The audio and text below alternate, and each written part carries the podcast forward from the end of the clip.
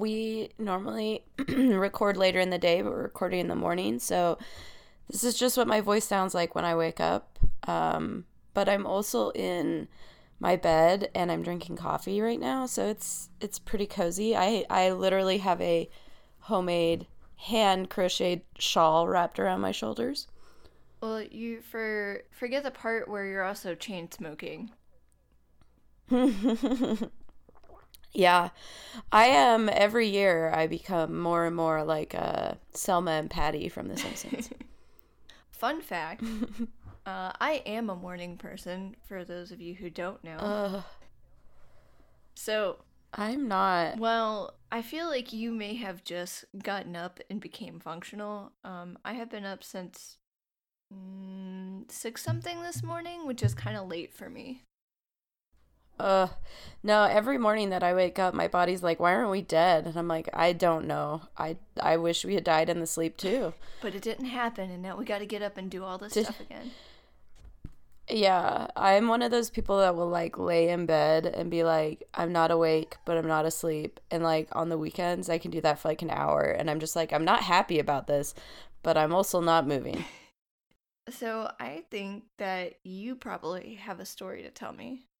I do. I was going to say, uh, I have a really good one. It's worth skipping a workout for, in my humble opinion. IMHO. Uh, but first, I think we should tell you that this is All Things Terror, the podcast where two sisters from The Simpsons tell you stories uh, from science history and true crime that are creepy. And sometimes we do it really early in the morning. Hopefully, never again. All right, so I'm going to take you to 1915. It's we know all about this era. We visit it often. There's lots of people wearing dead birds on their head. People are dying of terrible diseases all the time. Lots of pictures of dead and- people. Yep, everything is black and white. so, a man named Karl Mennerich uh, was born in Vienna, but he arrives in Yonkers, which is New York, and decides that now his name is Frederick Moores. Cool. Go cool, for it. Cool. Yeah. Cool. Yeah. Cool, cool, cool. Uh, just totally rational people change their name all the time. Makes sense. Uh, he gets a job as a porter at the German Oddfellows home, which I do not understand. This book calls it, this book that I read calls it, quote, part orphanage and part, okay, I wrote old rakes home, but I don't think rakes is what it meant to be. I think maybe old folks. Um, so it's where they stick all the young people and old people that nobody wants. yeah, it Wow, is. That's mean. That's a mean thing to do. Well, maybe not. I mean, the kids, I guess, could keep the old people company. Yeah, I mean, it's a different time. The kids have jobs, probably. They take care of all the rakes. They rake up poop and leaves and whatever else you can rake up with leave, with rakes.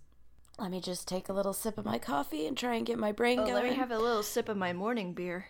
yeah, Jennifer's having a morning beer. I love this so much. but for you, it's really like a noon beer. Oh.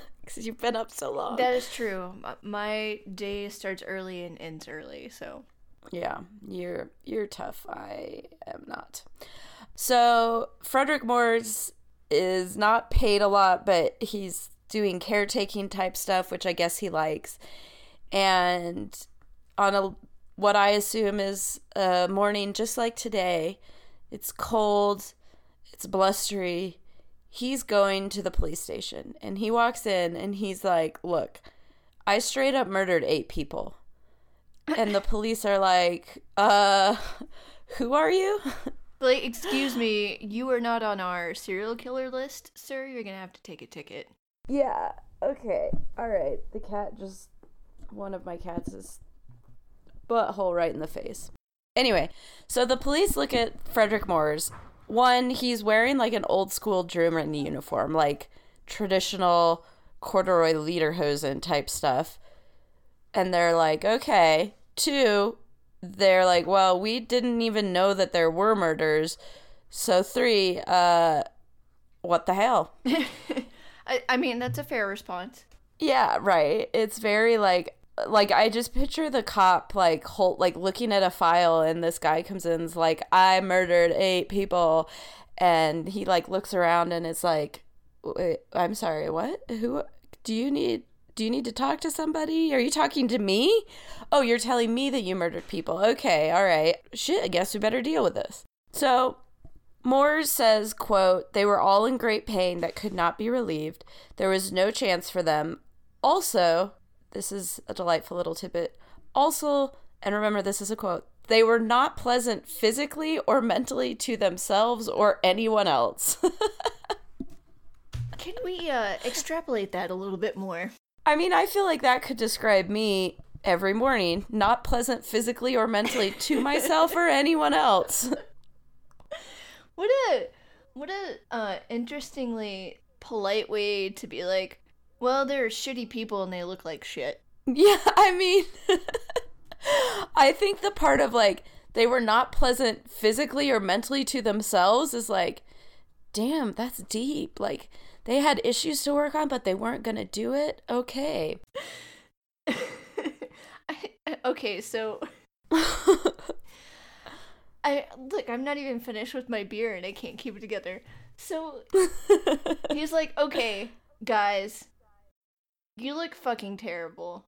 But then also like you are terrible and you're not just terrible outwardly, you're terrible inwardly. Please. It's like the opposite of inner beauty. It's inner decrepitude. yes.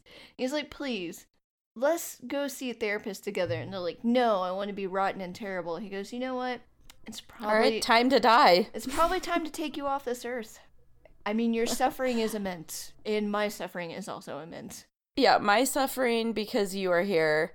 And he didn't even say suffering. He just said like, well, he did say they were in great pain. But it seems more like this idea of they're not pleasant physically or mentally is is really his his motive here. Mm. Update: I'm now eating fudge and drinking a beer. Damn, fudge beer in the morning. It was nine fifty-five in the morning. Listen, all things terror, party round the clock. Oh no, the cats are wrestling. Angry meows, angry meows if we are um, the police, now they're in this position of like, okay, is Moores telling the truth or what? Well, so he's telling them the story, and then he's like, actually, my boss, whose name is Adam Banger, uh, is the one who told me to kill them. so I was just, I was just following orders. Right. Yeah, and it turns out that Adam Banger uh, had just fired Moores. So is this a motive for lying and framing him? Or Moores said that he came to the cops because he thought that Banger would rat him out first. Uh, and I'm really proud and disappointed in the same time that you have not picked up my deep hints to make fun of the name Banger. Oh, I, I'm sorry. I couldn't really pick that up. It wasn't like you were stressing Adam banger enough, and there are no pauses between Adam and banger. I mean, do you think? And again, he's a boss, so I feel like he walks up to people and he's like, "All right, guys, we've got this problem. Let's bang it out." And they're like, "God, I hate my fucking boss. I need a new job." Please tell me he has a daughter. I don't know. Let's say sure. She's rolling her eyes really hard, and then she like puts her headphones back in and plays like some what is like what do teenagers listen to right now that's like a boy bandish kind of thing? I have no idea. My students talk about music and i'm like i'm hip and then they're like oh this is my favorite artist and i'm like no i'm not. I've never even heard that word. She puts on the local news. And that's what she's listening yeah. to. Yeah one of my students said uh, was talking about J. Cole, and I was like, I do know that one. So she's listening to J. Cole. Okay. Or it's 1914, so she's listening to like ragtime, like I don't know. No, no, no. I don't know what totally sound listening. that just was. it's like the Batman's, uh, the Adam West Batman sound. so, I'm not a morning person. so, Mr. Banger. Yeah. So here's the evidence that that we get. one orderly. So, just to start, Moores says, I almost said he is accused. He self accuses himself of um, using chloroform to kill them. And chloroform smells sweet, hence that joke like, oh, does this smell like chloroform? and at the time, chloroform was being used as an anesthetic for surgery. And so there's one orderly who says he walks into a room where Banger and Moores were chatting, and he's like, It smells weird in here. And Banger starts smoking, and Moores opens a window, and that's apparently evidence that they used chloroform and they were working together. But also, like, what else would you do if you were in a room and someone walked in and was like, "This smells bad"? You'd be like, "All right, dude, we'll air it out." It's like, uh, sorry, I just farted. Jesus chill. It's 1915. We haven't invented washing hands yet. so the other witnesses, some people said the old the old people were afraid of Moores. The embalmer said that Moores was quote indifferent about the people and if you recall, we said that the children would uh, have jobs. that was true. There was a quote, boy who watches the dispensary so that's a real like line on your resume. He said that Moores called the old people useless. this is just a really like he is he's not hiding his views very well. No. the embalmer, who again, he this guy likes to talk shit, uh, also said that Moores was sloppy. And then I'm just gonna read this section from this book. Um, the book is called Crimes That Changed Our World by Paul H. Robinson and Sarah M. Robinson, and that's where I got a lot of this information. But so this is a quote from that book. It says, quote, one of the orderlies, an attendant at the hospital, reports to police that he noticed Moores putting Vaseline around a man's mouth. Side note from Emily, gross. the orderly asked Moores about this, and Moores explained that the Vaseline would make it easier to shave the dead man's face. The orderly is startled. The man in front of him is alive. Then, sure enough, death arrives within a few hours. Dun dun dun. Yeah.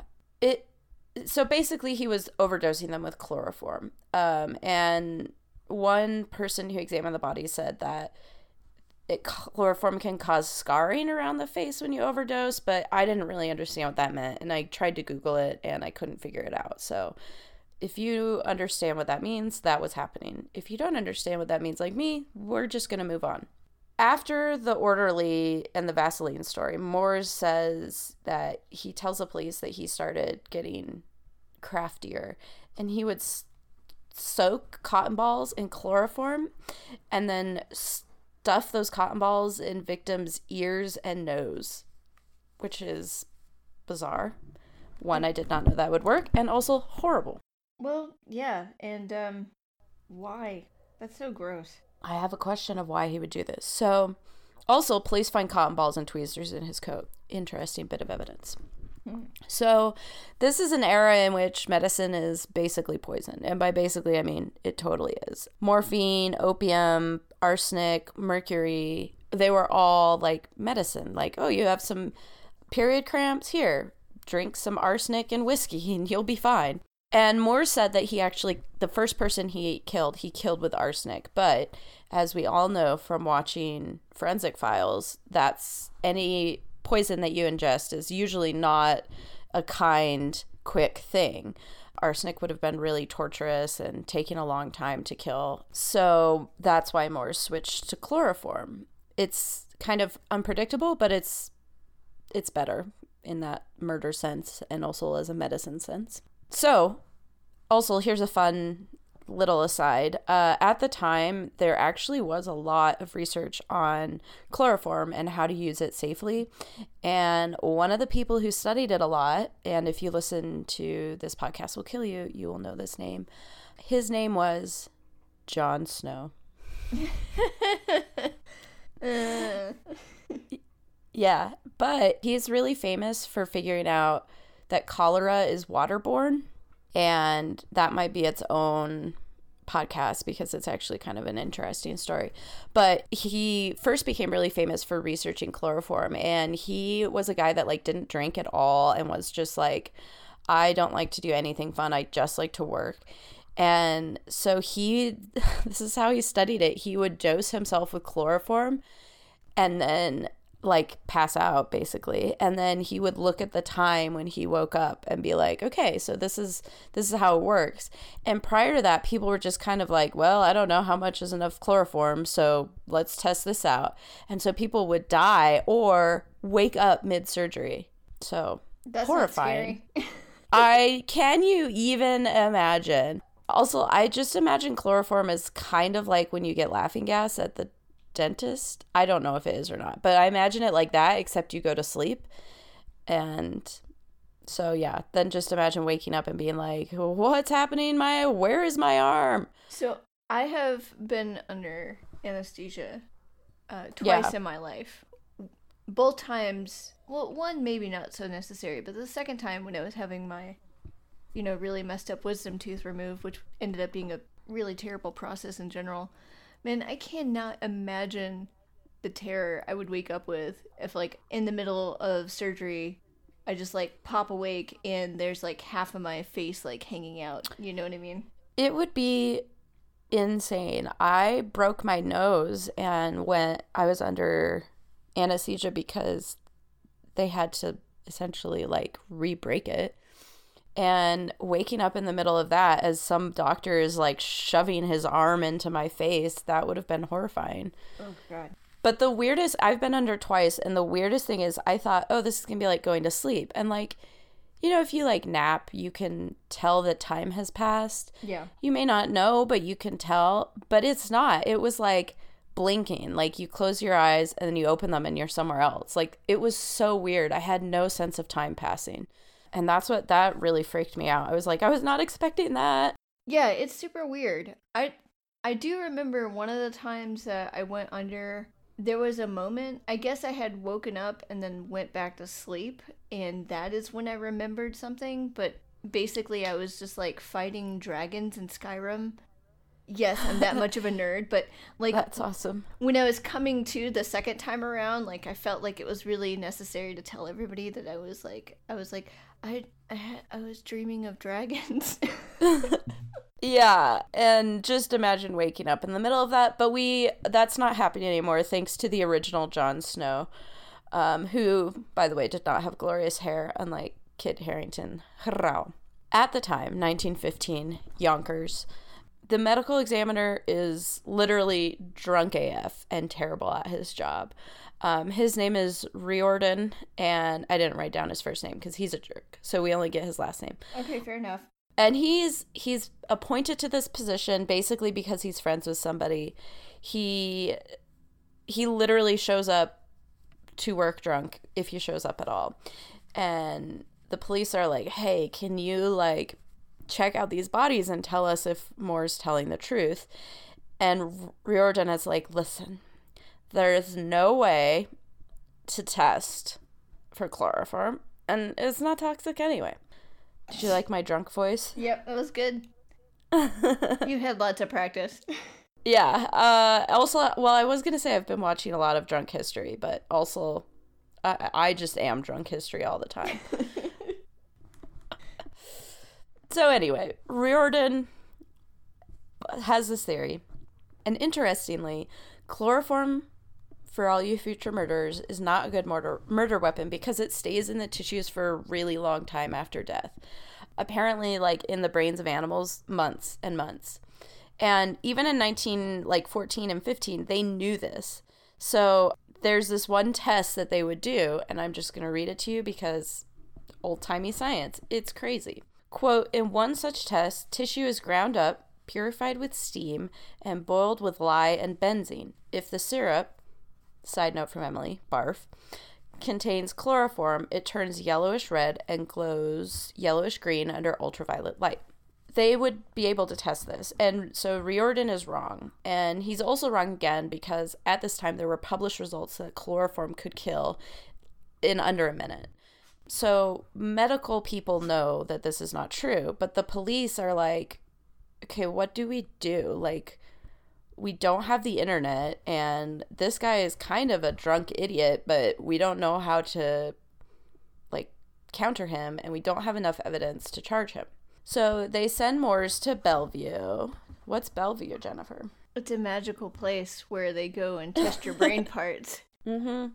It's an infamous insane asylum. I feel like this is true that Arkham Asylum in the Batman universe was based off of Bellevue. Have you heard that?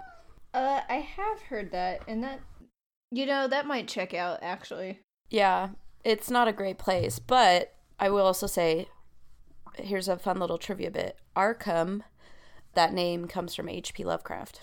Did you know that? I did not know that part. Yeah, Batman facts. Hashtag. Anyway, so Moores is there, and the authorities, the doctors, the orderlies, whatever, they say, okay, he's not all right in the head, but he's not like so crazy that we have to keep him. Like, he can function, I guess. So they move him to the Hudson River Valley Hospital for the Insane, which is in Poughkeepsie, which is a delightful thing to say. I was very excited to be able to say Poughkeepsie. And then, quoth, in May of 1915, Moore strolls out of the asylum. He is never seen again. Oh, weird. I know, isn't that crazy? I cannot believe that that's when he walks out of the historical record, literally, but it is true. But our story is not over. The people were outraged. This becomes like a really sensational case in New York, New York, 1915. Read all about it. Extra, extra. Uh, Moores kills people. What's happening? And one of the things that people are really mad about is the coroner, Riordan, who's like, whatever, listen, if you think you can do a better job, then go get this job. But I'm fucking on top of it, okay? So he's actually pretty common of the era. At the time, coroners were salaried and they would get commission per body, which what could go wrong? And again, I'm going to read this quote from the book because it's just like you can't even you can't even. Um, so, quote, corruption is rampant. One assistant coroner repeatedly dumps the same drowned man into the Hudson River to rack up extra money. Among other money making schemes, some coroners will only return bodies to their families after extracting a promise from them to use certain funeral homes, which in turn give a, gives a kickback to the coroner. Some coroners even issue fake death certificates to those willing to pay, meaning citizens with resources are able to hide suicides, murders, spouse abuse, and abortion. In some Oh my god. yeah. In some states, the coroner impanels the jury. Whereas, again, Asaraf, what word was I going for there when I typed? Typical? I think typical, that makes sense. Whereas the typical laborer earns $2 per day. Those appointed by a coroner as a juror earn $5 per trial. Some men become professional jurors serving on hundreds of panels. So that's insane. So basically, you become a coroner if you just want a cushy job and you're an unethical friend of the mayor. Cool, cool, cool. Cool, cool, cool, cool, cool, cool, cool. This sounds what could go wrong. Um, this is great, lovely. I'm into it. Um, there's also no real school or qualifications at the time. The National Research Council, in a like study from the era, just like does this like they call the American coroner as quote untrained and unskilled individual popularly elected to an obscure office for a short term with a staff of mediocre ability and inadequate equipment. Burn. Yeah. So because it's an election, you know, and Teapot Dome, you know, the big machine, vote for this person. It's bad. So Riordan is fired. The old mayor at the time, he's like, I am all about reform, uh, but he's up for reelection and he loses. And the new mayor is like, all right, we've done away with this election system because obviously it's weird. And uh, so I'm going to appoint someone. And who do you think he appoints? Does it start with an M? no, he uh, appoints the same guy, Riordan, the guy that got fired. Serious? Can you even Plot imagine? twist. This guy's like, and I'm back on top. oh wow. So, but New Yorkers are pissed. People are pissed. Extra, extra, read all about it. Daily outrage. Riordan back on the job. I'm doing a lot of voices today, and I think I'm doing pretty good.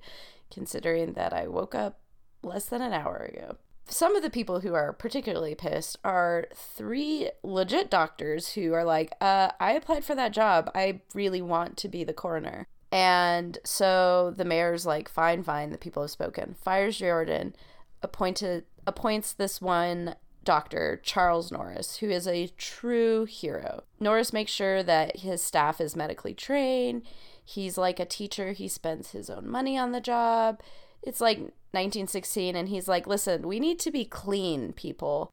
Please stop like picking your nose and then touching things or whatever people did. uh, he develops best practices and publishes them. He joins our pantheon of awesome people with Ed Ray and David Kaczynski. Awesome. Yeah. So this is all good, right? And everything has changed, and now we don't have any problems, right? Sure. yeah. Totally. That's because that's how these stories go. Jennifer, if you thought murder and citywide corruption was the most terrifying part of this episode, you are so wrong. So, after 13 years, 13 years after this, only 12 other states have adopted the reformed rules that New York passes in 1918. So, 1918 is when all this Charles Norris stuff goes down. By 1968, 1968, your parents were alive. A National Research Council Committee on Forensic Pathology releases a report that is like, some counties still cannot afford this. By 2015, only 16 states and Washington, D.C. have a quote, centralized medical examiner system. Oh my God. Yeah. And so medical examiners are appointed, they have to be physicians. Coroners are elected, but they don't always have to be doctors. And when we talk about that centralized medical examiner system, medical examiners, again, have to be doctors. They make I saw this, I read this NPR article that said they make $100,000 annually, which is Jesus. a good salary, right? Yeah. But if you are a hospital pathologist, you can make $300,000 a year. So $100,000 as a doctor is like, oh, wow, that poor man. I cannot. I was like, holy shit. So that that was an example of one why nobody wants to be a medical examiner and two why it's expensive for counties. And I was like, I usually make less than a K-12 teacher. I can't I cannot wrap my mind around that. Do you want to do you want to change your job? Yeah, I want to be a medical examiner. you get to be a uh, BD Wong on Law and Order, right? Ah, oh, isn't he the medical examiner? No, it's the lady with curly hair. You know, I don't remember. You know what? We've got a computer. Computer that shit. This just in. It's Melinda Warner. It is the girl with the curly hair. Yeah, curly hair girl. Yeah. Had no idea that her name was Melinda Warner. Anyway, all right. So, interestingly, speaking about um, the current state of medical examiners versus coroners. Um, Fierro, hmm, a chief medical examiner in Virginia, um, was part of a panel that investigated this nationwide system and she said quote on their best day if they do not have the training the skills the infrastructure the facility the access to forensic science they can't do a good job it's a question of competency how can you train someone who is not a physician and remember the majority of them are not required to be physicians Interestingly, for you and me, uh, the state where we met, New Mexico, is considered, quote, the gold standard for medical examination offices. New Mexico has 12 forensic pathologists, seven are board certified. They have a guy who's a medical doctor with a specialty in forensic pathology, which apparently takes do- like a dozen years of education and training to get up to that part. I don't know. Maybe we need to rethink our medical examiner. We might need to be a, a coroner, the one who's not a doctor and does a bad job. Whatever, I've got time. Yeah, I mean, I theoretically, we're just racing the clock on climate change. So here's another interesting quote from this NPR article that's talking about this these different systems. And it's this Zumwalt guy. Uh, he says it's certainly incredible to think that just the space of a few yards may mean the difference between competent death investigation and incompetent death investigation. But it may be the difference between what side of a state or border you're on. On one side of the border, you have a statewide medical examiner and competent death investigation. The other side of the border may be a small county coroner with few resources and little training. Which, interestingly, is like if you want to be a murderer, I'm giving you so many tips on this episode. Maybe I should say if you want to avoid being murdered, you might want to pick a county that doesn't have a great medical examiner infrastructure. Live in a city that has access to resources. Yeah. Do you want to know, Jennifer, you live in Austin, Texas. Do you want to know what will happen if you die suddenly? What, how your death will be investigated? Yes. So Texas has county medical examiners. Good for you. Yay. Yay. I live in El Paso County, Colorado, which guess what we have? A really cool coroner. we have a coroner who is elected. Oh, dang. and actually, during the last, I was here for the last local elections and I voted. And there was the sitting coroner, and then there was a guy who's like, I want to be coroner instead. And that guy was campaigning. I there was like picture, there were posters up that were like, vote for this guy for coroner. And one, it was a pretty hip looking poster. I have a photo of it. Uh, but two, I was like, what in the literal fuck? Why is somebody campaigning to be voted coroner? It was unsettling. And I really wanted that poster and I thought about stealing it, but I was worried that like I would die. so I did not. And he won, by the way. I don't remember if I voted for him or not, but he won and he's apparently doing a good job. Oh, that's good. Does he have a medical background at all? He does. And actually, um, even though the county I live in uh, just does coroners by elections, this county is also certified by the National Association of Medical Examiners. So if I die suddenly, they're going to do a good job because they're on top of it, even if they're called coroners, not medical examiners. Fair enough. Clint, by the way, the county you live in, Washoe County, Nevada. Is that right? Yeah, that's right. Uh, you also have a coroner, but they are not certified. So this is how you die, and I get away with the murder. So when are you going to Nevada again? Well, first of all, it's pronounced Nevada, and second of all, whenever I can get a good alibi so nobody knows I'm there to murder Clint, of course. First off, when are you going to Nevada? No, you terrible beast. and secondly, when are you going to Nevada? uh, never. I shall never set foot there again. I'm definitely not planning to murder Clint. That's that's better. Uh, and that is the tale of Frederick Moore's and medical examiners today. And listeners, if you live somewhere that's not where Jennifer or Emily or Clint lives, um, I'll include a link uh, to an NPR article that has a map where you can see state by state because NPR is like, Do you want to sleep tonight? I bet you don't. Here's a scary map you can play around with. That's very kind of them. I know, isn't it?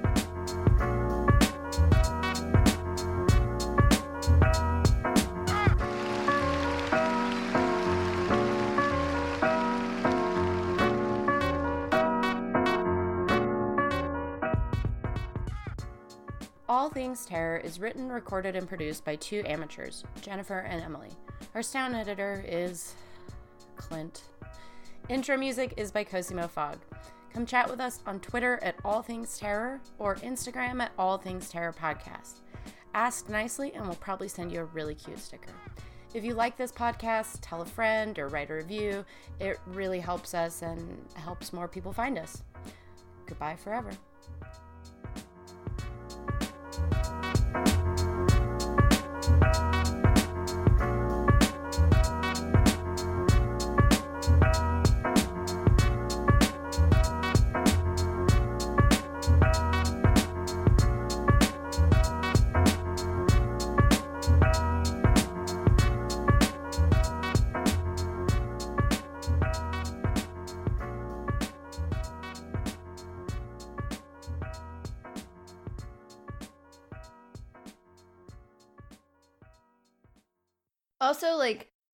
That is really funny that, like, those two things are supposed to be evidence of chloroform. And, like, I don't know why, but, like, when you're, like, which is obvious, obviously evidence of blah blah blah.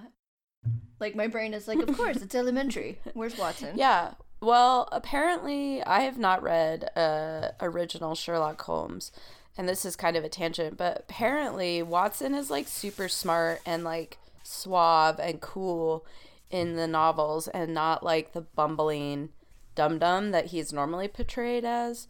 So, I like that you think of. Well, I'll be your Watson and it works because you're like an introvert so you're like sherlock holmes and you're like i'm just going to figure it out from here and i'm like i'm going to go talk to the people Well, and I'm also generally just likable, so oh that's not true you're like a cat you're cute and cuddly but full of knives yeah. mm-hmm. the knife part especially. come to our meetups guys Do you want to be able to prove this true? Then come see how grouchy I can really be. Actually, I guess I'm not grouchy. I'm just you're just stary. You're just Very introverted. Um. Anyway, we can talk about ourselves so- for hours, but that's not what this podcast is. Um. Is about Yeah, is about yet. I should just I should just start a podcast that's like the all Emily hour where Emily just talks and talks and talks and talks and talks and talks and talks and talks. Uh, mostly about herself. Um, anyway, so